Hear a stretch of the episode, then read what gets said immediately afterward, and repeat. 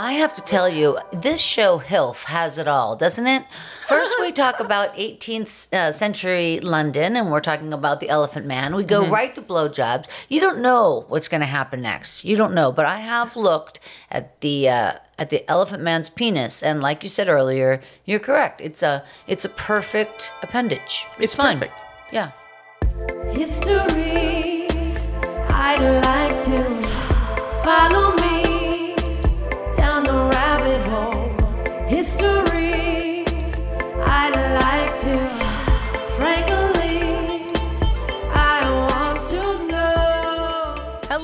and welcome to HILF.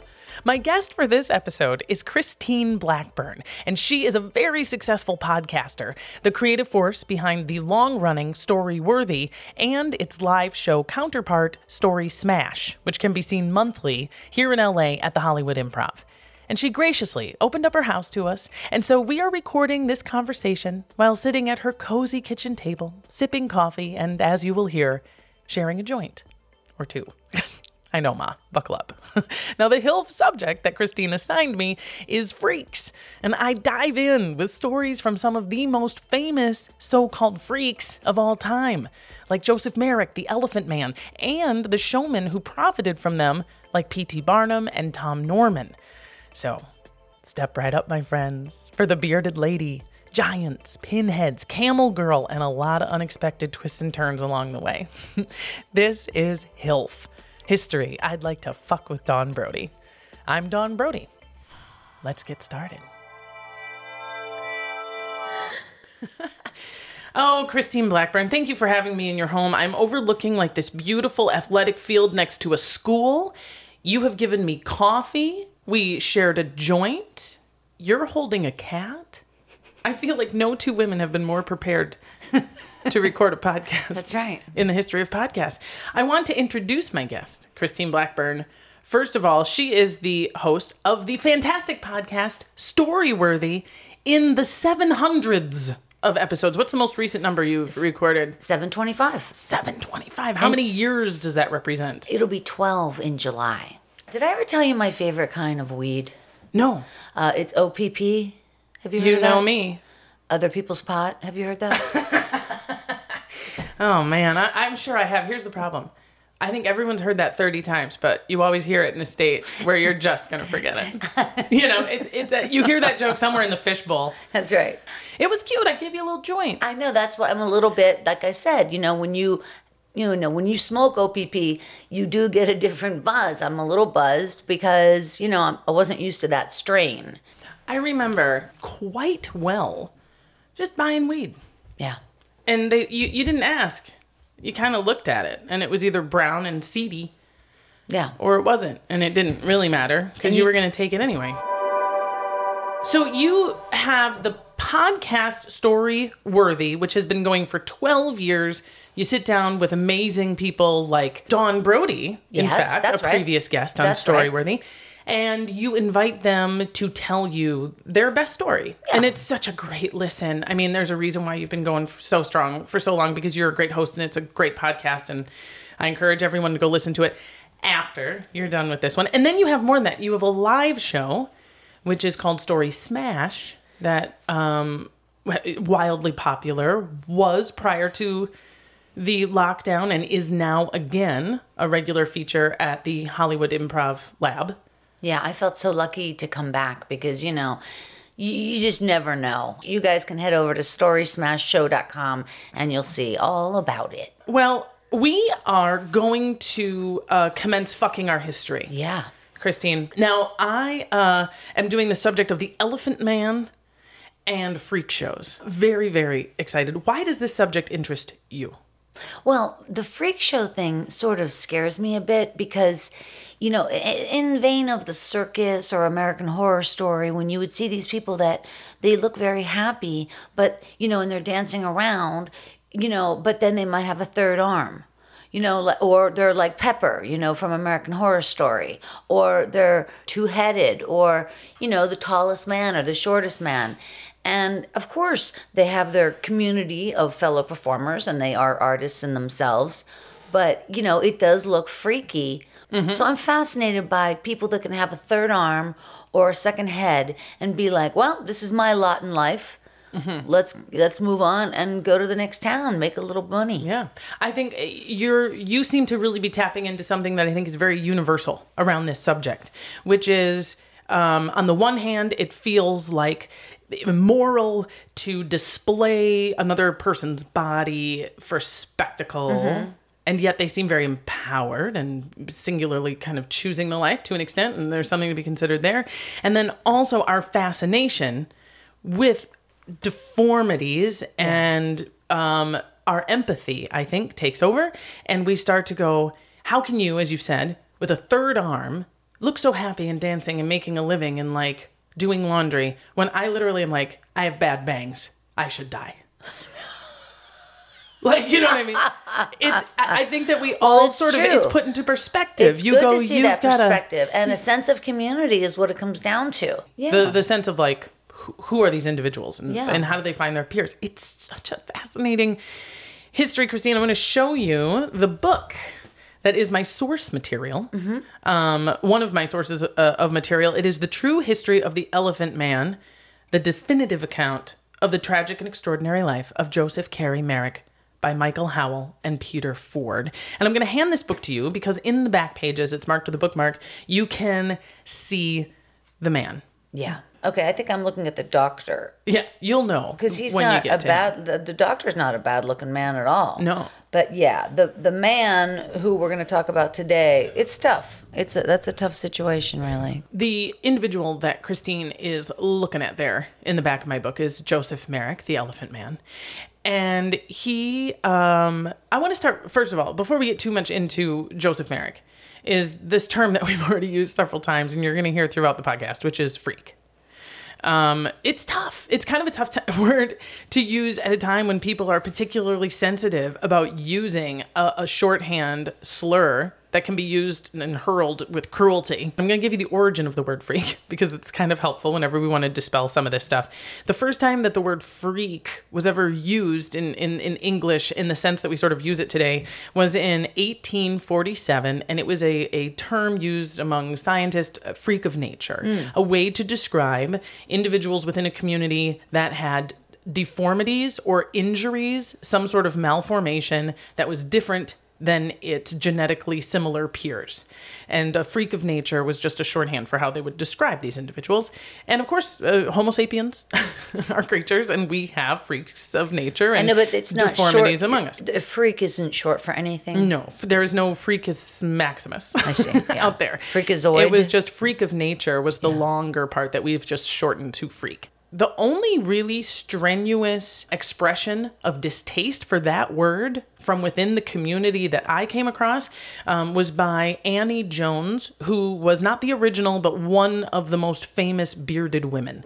She was around in the same time, around the mid 1850s, and she actively campaigned for the ending of the use of the word freaks and didn't like it.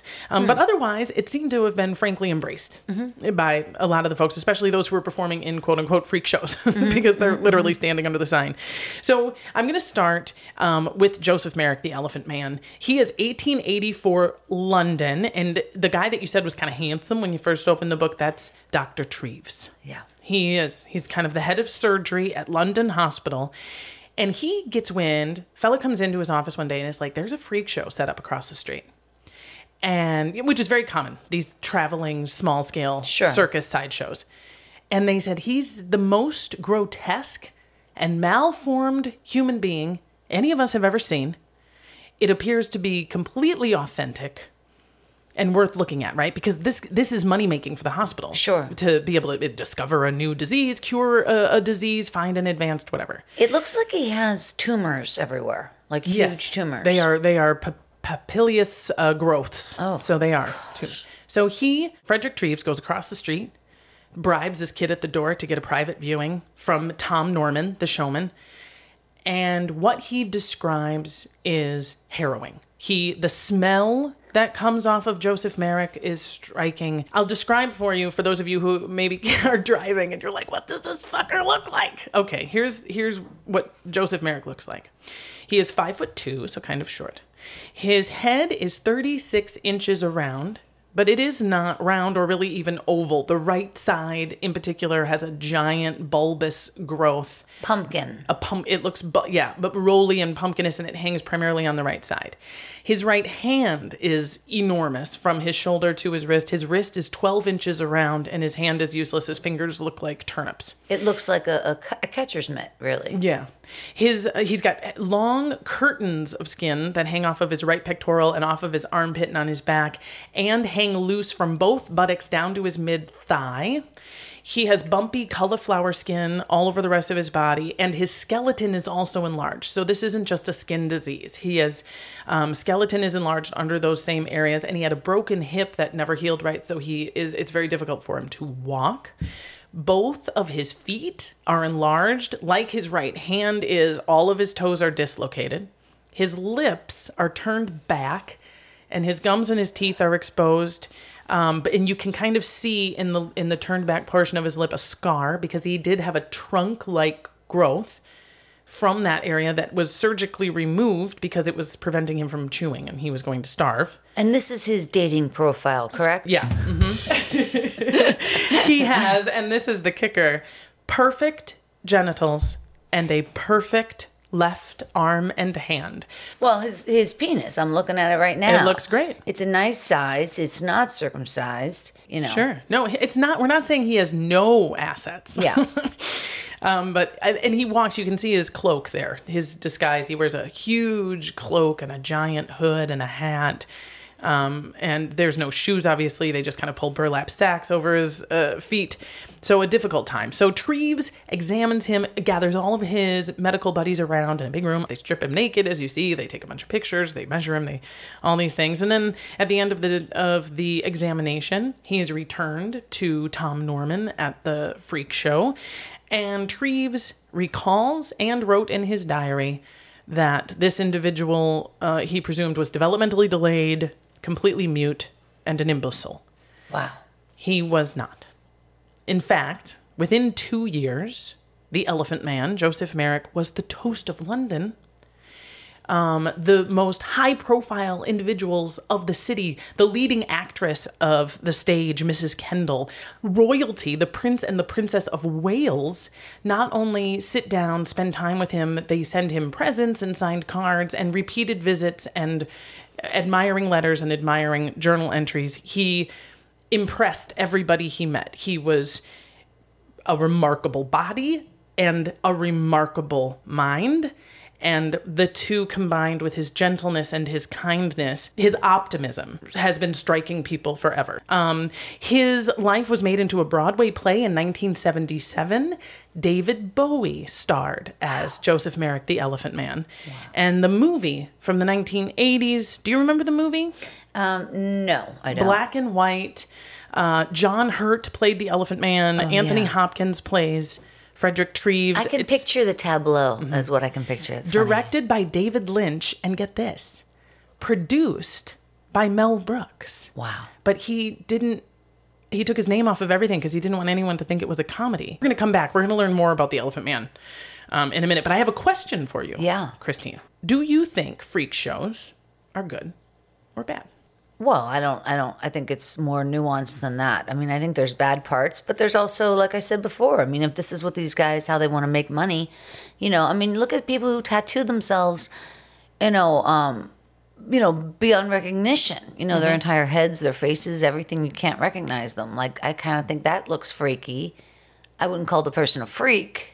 Right. It is one of those words that it depends entirely on who is using it and how. Because The a lot of people are like, oh, I'm a total soccer freak. Sure, sure, sure. No, I know so what you, mean. see, like, oh, well, it depends. Like, yeah, are you using it cruelty? Because you mentioned the people who are tattooed head to toe. Yeah. Um, a lot of those individuals display themselves in modern day freak shows. Mm-hmm. They are they and they stand under the sign. um, You know whether they feel any objection to it or not. And we'll talk some about uh, a yeah, modern and people with freak show performers. piercings and all sorts of things. Do you know what I think is really a, almost a better comparison?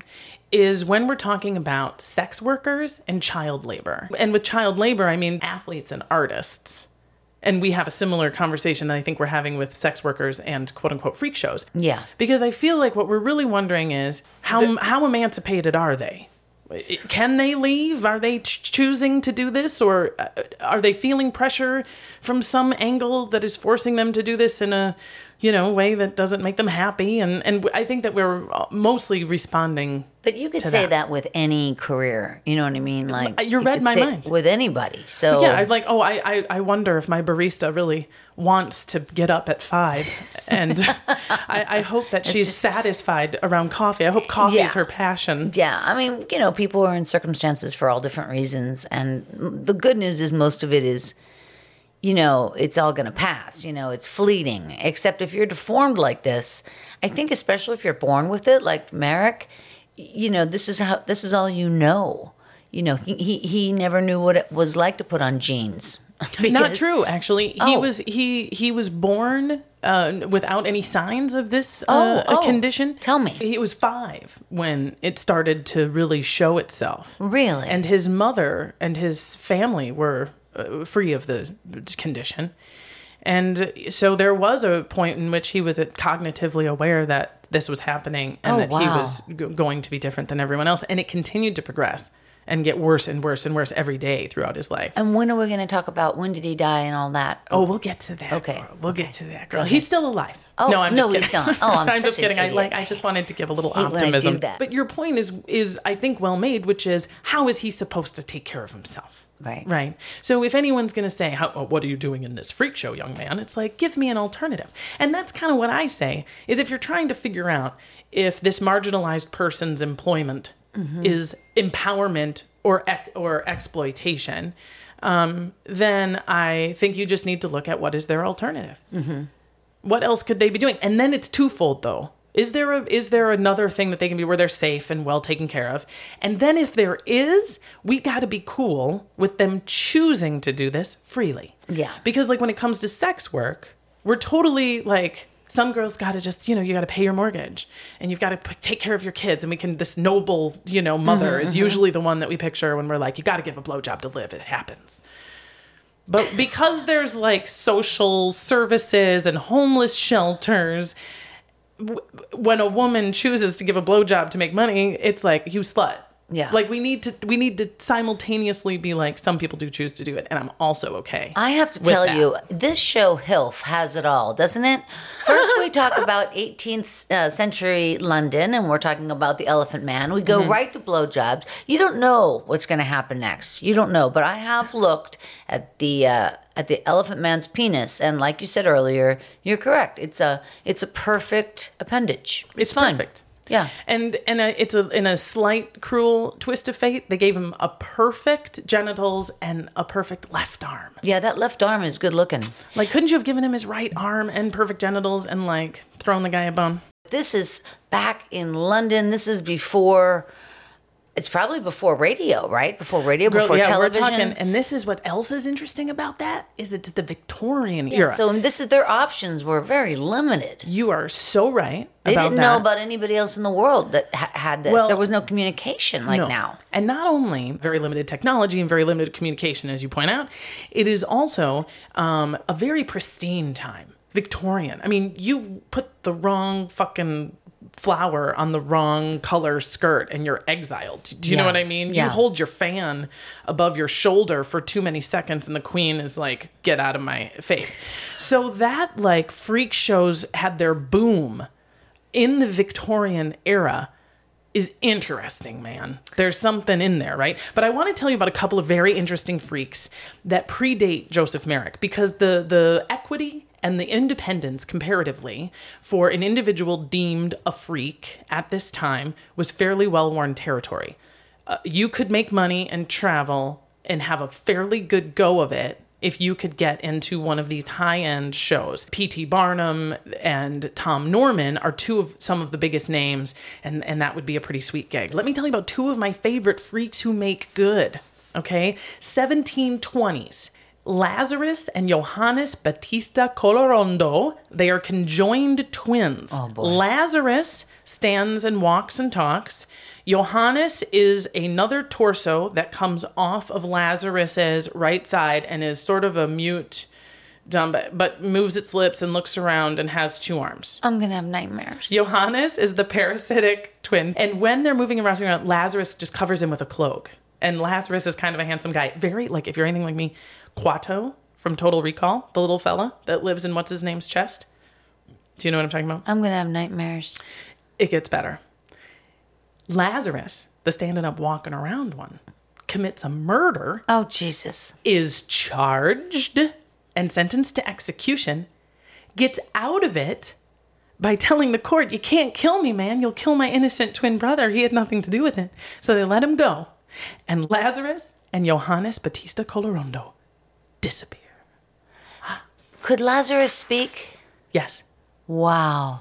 Oh, you mean uh, Johannes was the appendage? Oh, the appendage. The could appendage could not speak. The, the appendage could not speak. He just looked around. So he he couldn't defend himself. No.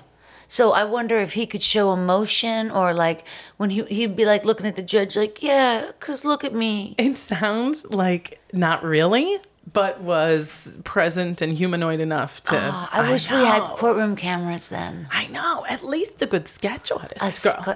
All right, here's the second one. This is another freak made good. 1720s. This guy's name is Matthew Buckinger. He was born with no hands, no feet. He is two feet five inches tall. Oh. And he is known for his micrography, just little drawings, tiny, itty bitty, tiny illustrations. He is married, buckle up. He gets married four times, has at least 14 children Wow. by eight different women. And he would sing he would sing and dance and play instruments for kings, queens, and other aristocrats. Okay, let's see his penis. I mean, what has he got? What is happening? He's got 14 children worth. I know, but I mean, I what was attractive about him? He's two I- foot one. I think this is something we really need to explore. well, think about it. I mean, if it's at all, I think it's a number of things. I think it's I think it's fascinating. He's probably a really great listener. oh my god, oh my god. He's all ears. I know, but Except for- proportionally, proportionally, you're looking at a tiny, tiny little appendage for his penis. Not we don't know that. I don't have any oh, he's pictures only of two foot one. That I'm t- But proportionally, if it was like a six incher, he would be like a tripod.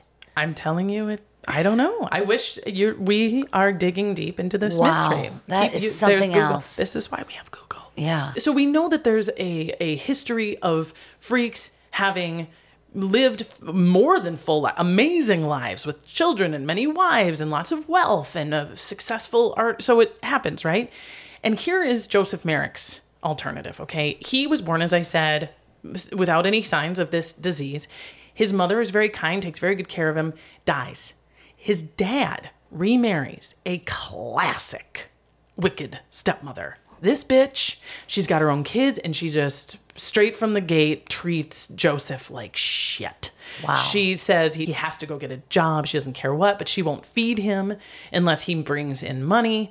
And he he as the disease gets worse and worse, there's less and less he can do. He starts by rolling cigars and does fairly well until his right arm becomes completely useless. He can't do that anymore. And then I want you just seen the pictures. I want you to tell me what you think would be the worst job for the elephant man to have. In the freak show? If- No, just in life. if In he, you know, he's got to go get a job in London. yeah, well, he wouldn't want to be a model. No, he is told to be a door-to-door salesman. Oh, no. His dad goes and gets him a hawker's license, and he's expected to go door to door And scare people to death. and sell people things. yeah. And of course, it doesn't go well. And often the women who are the ones greeting him are screaming, and it just gets worse and worse. And if you cu- disguise yourself, please, that's even worse.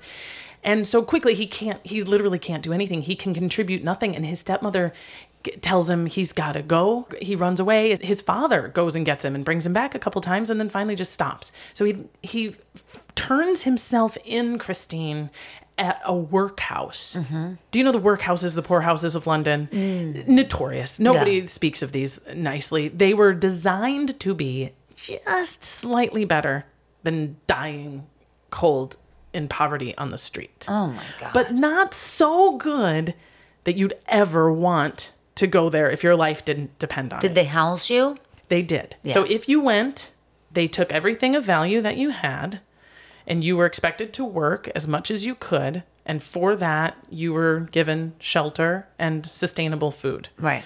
Um, and he turned himself in there. Oh, and it's very interesting when you do this. It's such a fascinating process. You would present yourself to the guard. There'd be one guard working.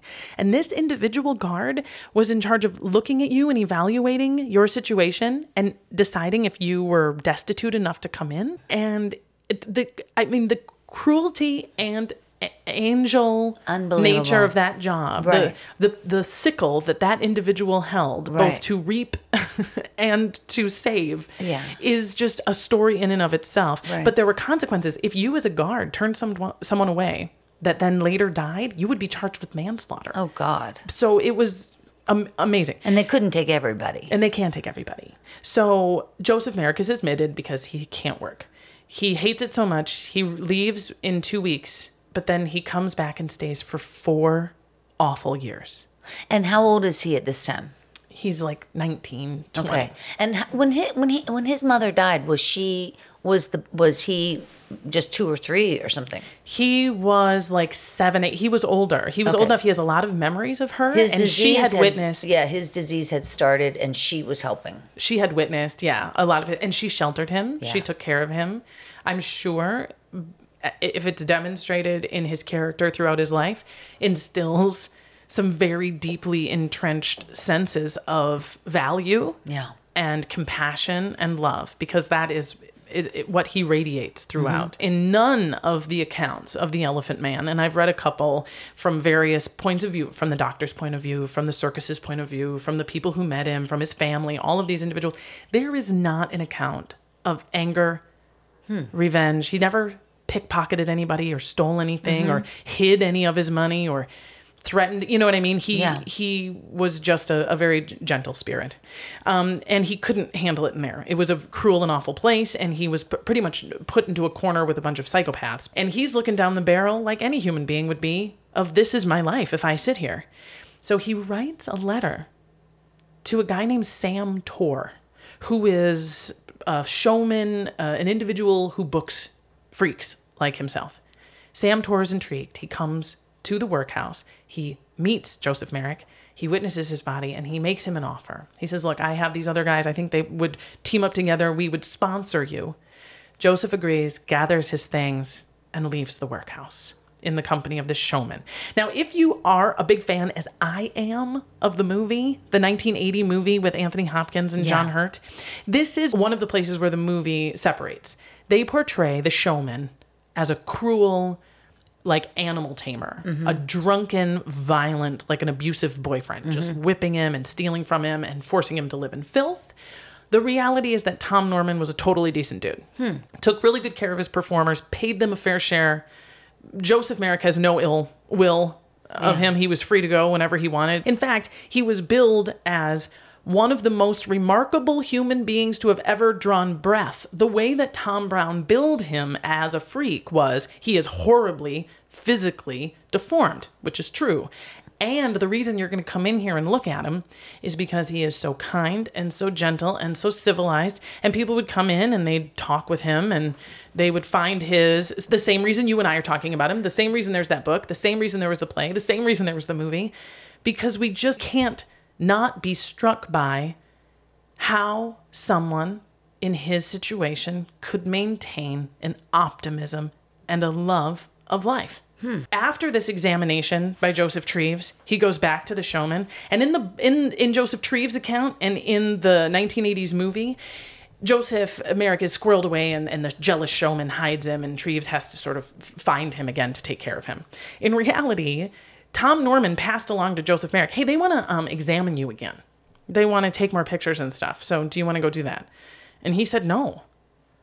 He said, "No, I was. It was the most humiliated I've ever felt. They hmm. didn't treat me like a person. They treated me like a specimen." And Frederick Treves is convinced that the showman was hiding him. So they have like very kind of mutual distaste.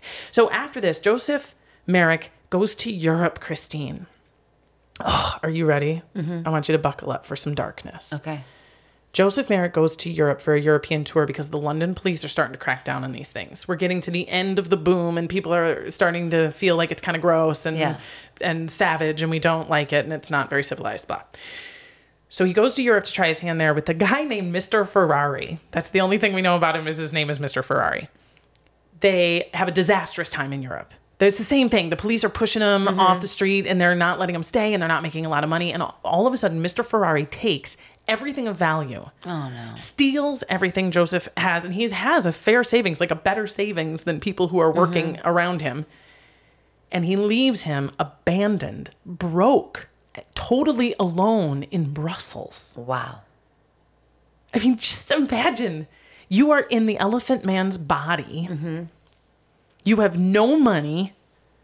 You So don't just, speak like, the language. Took the money and took his things like in the night, and he woke up. he woke up and nothing. and realized, oh my God, Everything's gone. what am I going to do? So what did he do? he suffered and suffered until he got home. He was able to pawn some things that he had apparently even maybe he had had them on his body. Um, he never, however, left a small portrait of his mother. He carried a small portrait of his mother all the time, and he had that forever until he died. He gets passage. He he's, he finally gets enough of his money together to get passage on a a, a boat, and they won't let him on board. And the, he's already bought his ticket, and the boat leaves. They won't let him on, and he's stuck again. He has to try to start They over with money be- pe- because- because he's a scary, Yeah. humpy, stinky, Yeah. Mute, intelligent. No, they're like, this is leprosy. People are afraid it's a Oh, yeah. contagious thing, whatever. So he does finally, after I'm sure hunger and thirst and pain and sleeplessness. I mean, his his body is riddled with pain. Anyway, he finally gets back to London. He steps off the train in his native city. I mean, at least he can understand the language now, and he is immediately mobbed by angry, confused spectators who are following him and pushing him around and accusing him, and they chase him into a corner. And this is well represented in the movie. The circumstances by which he gets there are a little different, but it's mm-hmm. accurate to just being chased and cornered like an animal. And he is able to present the business card of Frederick Treves at the London hospital. And they bring Joseph Merrick to him. Yeah. And his life from that moment on is transformed. Wow. They are able to raise funds to give him a private residence. Very unusual. I mean, you think of all the people suffering Yeah. in London at the time. Yeah. That this guy spurred everybody's sort of charity. This is when they realize how intelligent he is. Now they can sit down with him, they can spend time with him, and they realize he can read, he can write. He has very, very deep, deep interests and convictions and feelings and dreams and hopes. And they take him to the theater and he is completely enamored and falls head over heels in love with what happens in a theater. He sees one play, Puss in Boots, and he never stops thinking about it. He talks about it like they're old friends. You know, I wonder if that wizard ever got out of the Wow. well and Huh. and his disease continues to advance with every passing month and it and it gets worse and worse. And one night, Joseph Merrick lays down his head on his pillow and dies.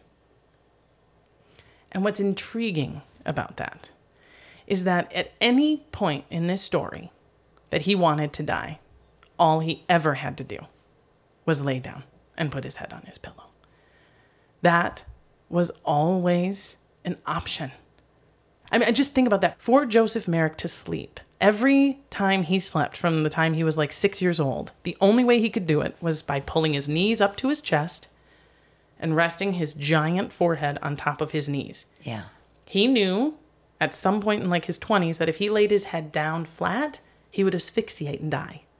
The weight of his skull would close his windpipe and he would die. Wow. So every nap, every night of sleep, he rested his head on top of his knees so he wouldn't die. Wow. So think about those nights in the workhouse, the nights on the boat, the nights of hunger with his stepmother. All he had to do If Was he wanted down. out, if he wanted out, he just, had to lay had down. to lay down. I just think That's so fascinating. I so think they it's so fascinating that he never chose to die in his states of suffering. Mm-hmm. He chose to die He in waited. a state of great peace and great satisfaction. Well, also he was young, you know, when he was in Europe. He was 27, like a proper rock star. He died in his sleep at the age of 27. Oh wow, that's very young. Did people ever think he was like a, a not a therapist, but like um like a a fortune teller or a soothsayer or like what were his qualities? Yes, he was nice. Yes, he was kind. But did he just have regular conversations with people, or did he try to like share wisdom? No, I think that was the most mesmerizing thing for people who were meeting and sitting down with Joseph Merrick was obviously his appearance. He looked unlike any individual you had ever seen in your life, compounded with being one of the most kind and polite and well spoken individuals that you've ever met. So it was the dichotomy, I think, that was um, intriguing on both fronts. But how did they sell him? A lot of times in these sideshows, freak shows, they would want to emphasize like this guy looks kind of gross and he'll talk to you is not gonna, Uh, that's not what I gonna draw mean, people like- in but they they used a canvas that had a painting of a of, of a half man half elephant that took up like a story and it was beautifully drawn and that was designed to bring people in and then it was the art of Tom Norman to talk about the myth of how Joseph Merrick's mother when she was pregnant was knocked down by an elephant that had been at a local parade and that that is why he is so disfigured his poor mother was you know suffered this. So there's a theatricality and a performance about this terrible thing that happened to this individual. He never and anything that i've seen was billed as or portended to be a psychic or a mm-hmm. spiritual being or even like you said like giving advice i think people were just mesmerized by how like you he is Yeah. how like your neighbor he is Yeah, like he even the worst part here in one of the photos is he went bald. That had to be tough. right right you were like on my one side i had that one side was really good yeah i know and he had the the comb over was like three yards you had to, Yeah. like three yards of comb It's over It's so interesting. It's all so very, Yeah. very interesting. And I wonder why, when they cut off like the trunk that started to grow, I wonder why they couldn't have done more. You know, like I'm not, I don't know if they had plastic surgery then, but Yeah. if they could take off that one thing, that one appendage, Mm-hmm. then couldn't they go further? Well, the one that they took off, they did in the workhouse. So the hospital, the best hospital in the world, was still not great. Like they are still figuring out gloves. you Yeah. know what I mean? Yeah. So the surgery was very complicated and done solely because it was probably going to save his life and it, it had to be done. But there was never any indication of a cure or even treatment for the disease. Yeah. They were just trying to figure out what it was. Do you think he ever had any partners at all? Nobody ever. I don't think so. He almost fainted the first time a woman walked into the room and didn't scream. Oh. So I don't think there's any chance he had. I mean, I think that there was a lot of intimacy in having someone sit down with him and Yeah. speak. I think that that was stupendous, but I've never heard of any romantic.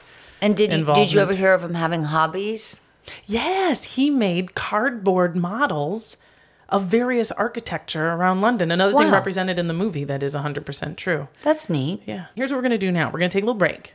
Okay. Okay. I'm not gonna make you smoke any more of my dope unless you suggest you have any Sure. interest of any Sure. kind. I do. Um, and when we come back for part two, I'm just gonna quickly go through some other notable freaks and where we're at today with freak shows. See if you want, if you have any interest in maybe joining one with me. Great. If it is not abundantly clear, if Christine Blackburn ever invites you to her kitchen table, say yes. You will not regret it. And don't forget, you can find more about anything that may have piqued your interest thus far. Pictures of Joseph Merrick, links to Christine's podcast, and ways to get tickets to live events all on our Instagram at Hilf Podcast. And hey, while you're shuffling away out there on the World Wide Web, I have two great ideas for you. One, go give our little podcast a rating and a review, will ya? It's a real shot in the arm and helps us enormously. Two, go check out another great podcast from my friend Dead Air Dennis Maller. You're going to hear from him next, and then we'll be right back with Hilf. Freaks. Hi, I'm Dead Air Dennis Maller, host of another educational podcast devoted to helping you get smarter and laughing all at the same time. It's called Word of the Day with Comedians. It's the funniest way to expand your vocabulary and is available on YouTube, iTunes, and Spotify. Now it's time for the history you were never taught from the person who should never teach it. HILF, History I'd Like to Fuck with Dawn Brody. Follow me, follow me, follow me, follow. Follow me, follow me, follow me, follow. This time the OPP was your weed. we are back and we have talked about the freak that is the Elephant Man, Joseph Merrick, and we talked about some of his predecessors who had made good. And now we're going to talk about some of our modern day freaks, which which some of you might know. You mentioned um, American Horror Story season four. Among the cast are several performers who are self proclaimed freaks who perform both demonstrating their um, deformity and as actors in other venues. It's fascinating to cast. I strongly encourage you to go actually to IMDb for American Horror Story season four and take a minute to look at the uh, biographical and professional history of a lot of these performers and see if it is in, if it is informed by this podcast because I had a blast doing it. And that was American Horror Story Freak Show. Freak Show That season. was what yep. it was called, yeah. Exactly. So they certainly were happy. They were like, yes, Yeah, I'm they signing my name under the show Freak Show. Cutting and I'm take your yeah. money. Yeah. And there's a movie, um, fantastic movie, 1932 called Freaks that also famously employed and featured authentic actors who were deemed self-proclaimed freaks. Um, the Human Torso, Pinheads, um, a lot of little people, uh, giants, and they the the movie is beautiful and fantastic and inspired a similar conversation that they had around the Elephant Man that we're having now, which is those poor people. I can't believe they put those poor people in that movie. Wait, was that a And people who are like- documentary? The no, it's a fiction. It's great. It's Oh, about these circus performers and sideshow per- performers and their jealousies and their love affairs, and it's kind of it's fun. Just It's like worth one- regular life. exactly. And that really is always they're just like us. They are. I mean, what is the show? Uh, Little People, Big Problems. Mm. We're just watching them do laundry and take their kids to school and go grocery shopping, and we're just going, look at them, just like us. I mean, that's that's the whole. I haven't seen that show. It's the it's it's ridiculous. It's and it, frankly, it's the same thing we do with rich people. So it's Unlike- unlike- voyeurism. yeah, we look at these like housewives. Uh, you know, we're like they have more money than God. They could they could go to a mall on an afternoon and just spend my kids' college tuition and forget they did it. See, I- and I we never can't like we can't imagine this wealth. And then we watch shows and we go, look at them, look at them, just waking up in the morning in a bed, just like me. Look at them chewing food with their mouths, just like I do. Like we have this. There's something about how the people we consider beyond us, both good and bad, are at the end of the day just like us. We're Mm-hmm. Yeah, because you only have one remote control, one TV, and you got one Amstel light in your hand. That's it. You know what I mean? I mean, how many? What, what more are you gonna have? And that's a pretty great Thursday, I know. you know? I skied a lot in my life. And when I was, oh gosh, I was so young 22, 23, I lived at this ski resort in Colorado. And my buddy always used to say, would be on, you know, like would be in, on a lift on on our way up the mountain and beautiful, you know, Colorado blue sky, 11,000 feet. And John Lakey would say, eh, I wonder what the rich folks are doing today. and that always stuck with me, you know, like, Yeah. could it be better than this? Doubt it. We are now going to get into what I'm calling my filths, Okay. freaks. I'd like to fuck. Okay. And by fuck, of course, I mean with everyone's consent. Sure, sure. Um, we begin with uh, Schlitzie Surtees, one of the most famous pinheads of all time. Um, he is featured in that 1932 film Freaks I told you about. Um, he often performed in drag. I believe he is portrayed as a female pinhead in the movie. Um, he was uh, performed often with Barnum and Bailey. He had uh, apparently, the intelligence level of a three year old, very limited vocabulary, but he understood everything and he was very happy, very funny. He had lots of friends. He could come and go freely. He saved a fair amount of money. In 1965, his showrunner died. And his daughter, quote unquote, inherited him and had him committed into an mm. institution in California.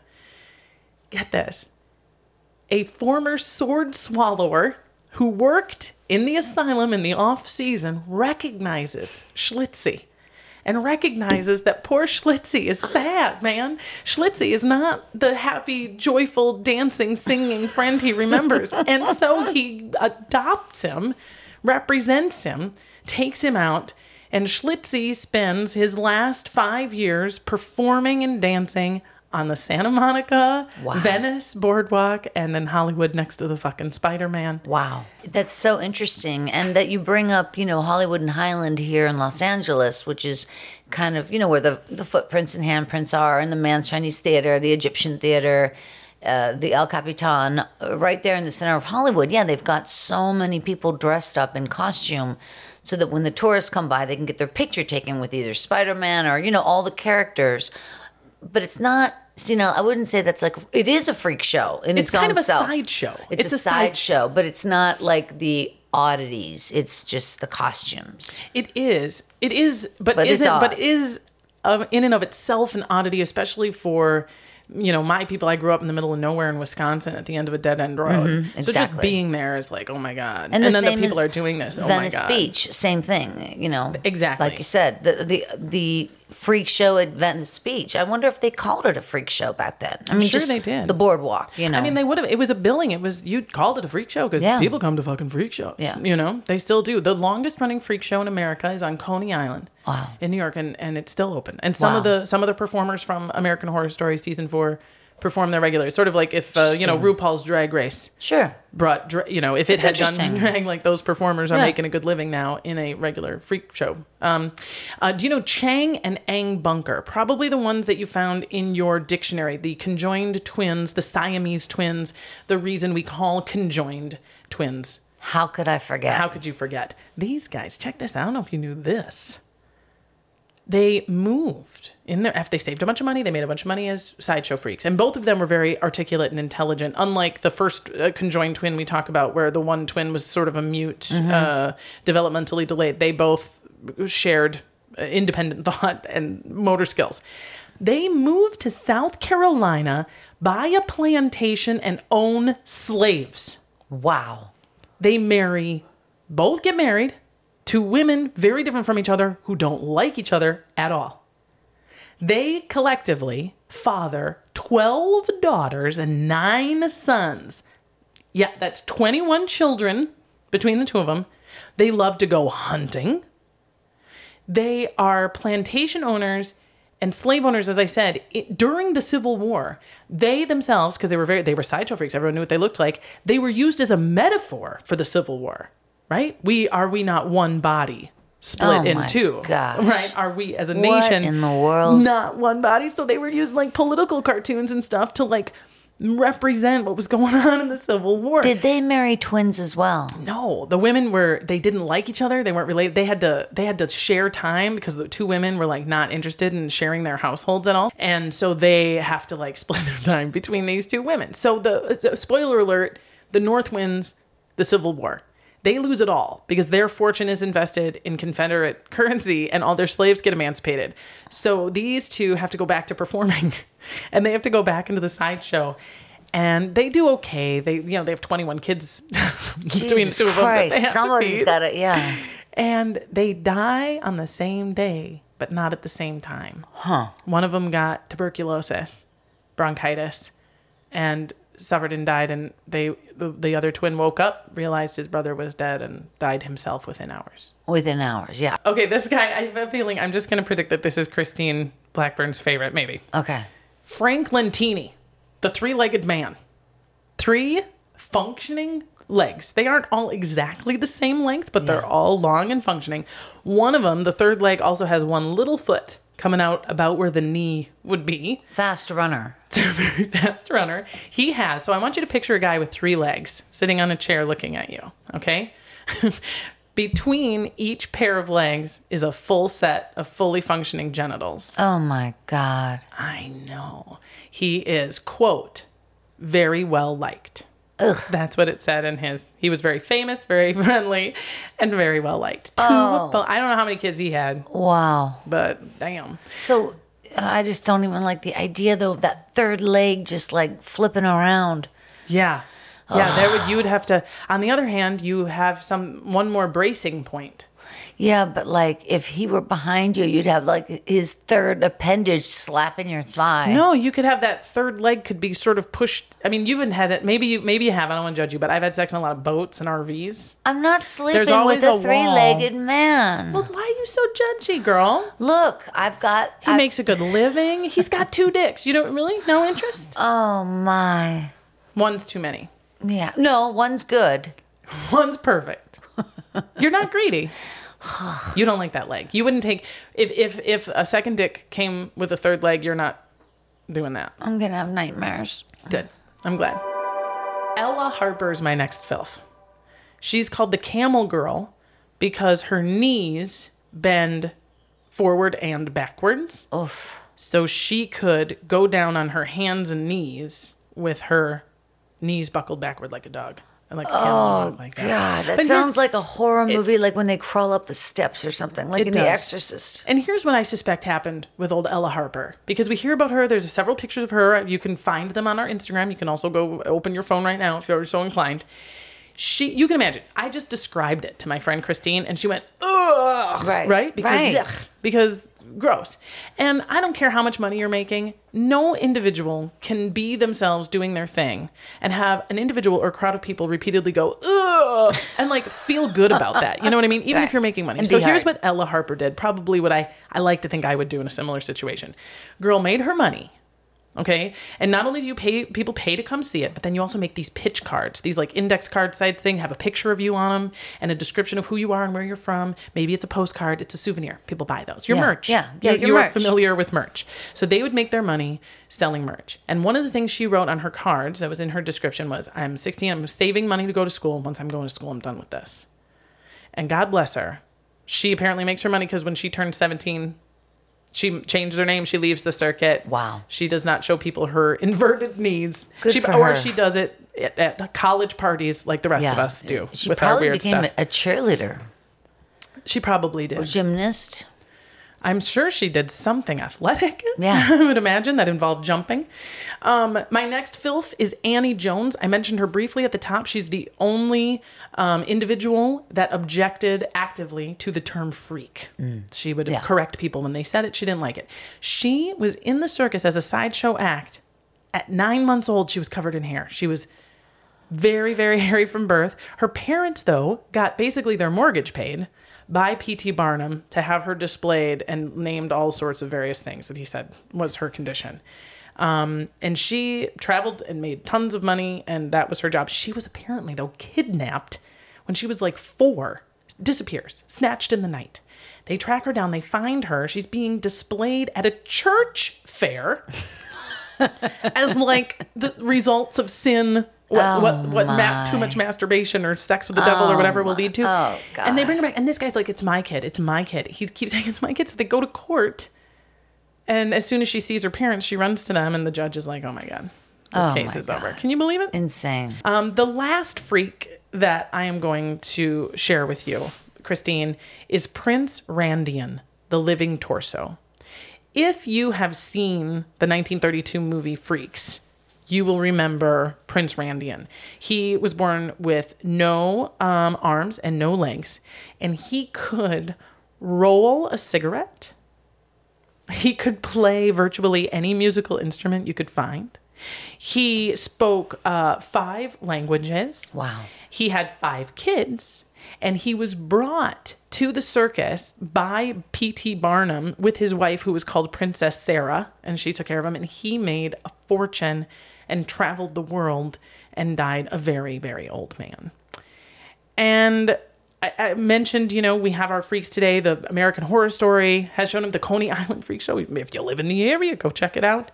You know, and other freak shows like um, The Bachelor is one of my favorite modern freak shows. Just Yeah, yeah, watching these it's people true. devour some guy and It's true. completely degrade themselves in ways that defy the way we court and the way we mate and the way that we do anything. Yeah, that's true. So here's my my last question before we go. If you had to find your act in a sideshow, freak show, sideshow, what would what would your sideshow act be? It's so fast and so easy for me. I can stand on my head for as long as you'd like.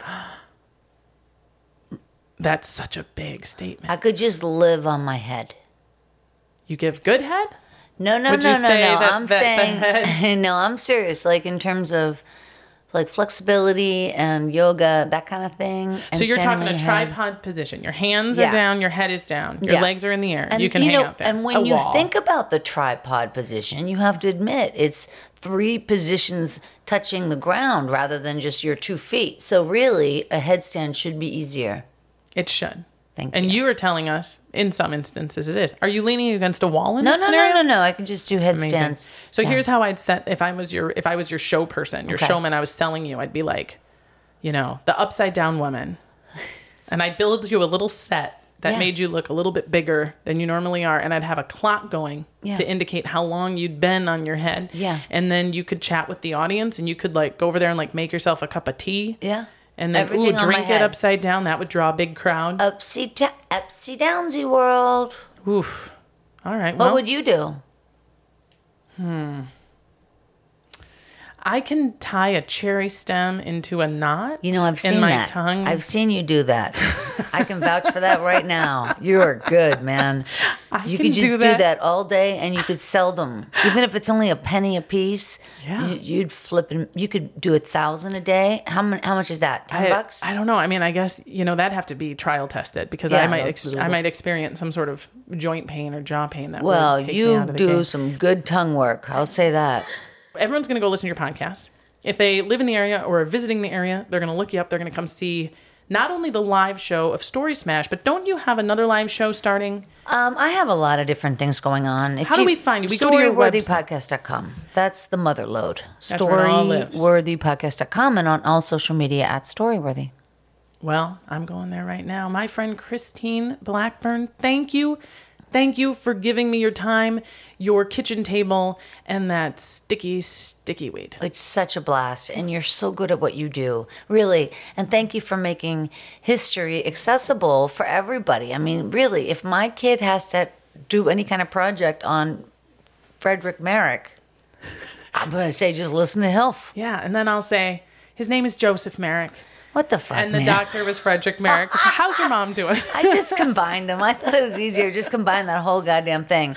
And the only one I don't ever want to talk about is Frankenstein, because frankly, I don't think that's a very fascinating story. How dare you? Sorry, I know, I know, I know, dare you? I know, but you know it was my first episode. I know, I know, but I, I like the way you did it. But the book itself, I remember my daughter had to read it at one point. and It was didn't like so hard to read for me. It's it is it's tricky. Listen, It's that dense. that girl, that bitch had a lot of words, and she Yeah. spent all day making a sentence. Yeah, And also, it was just like, and he keeps going through the mountains of Switzerland and going up and down, and then he goes to a town.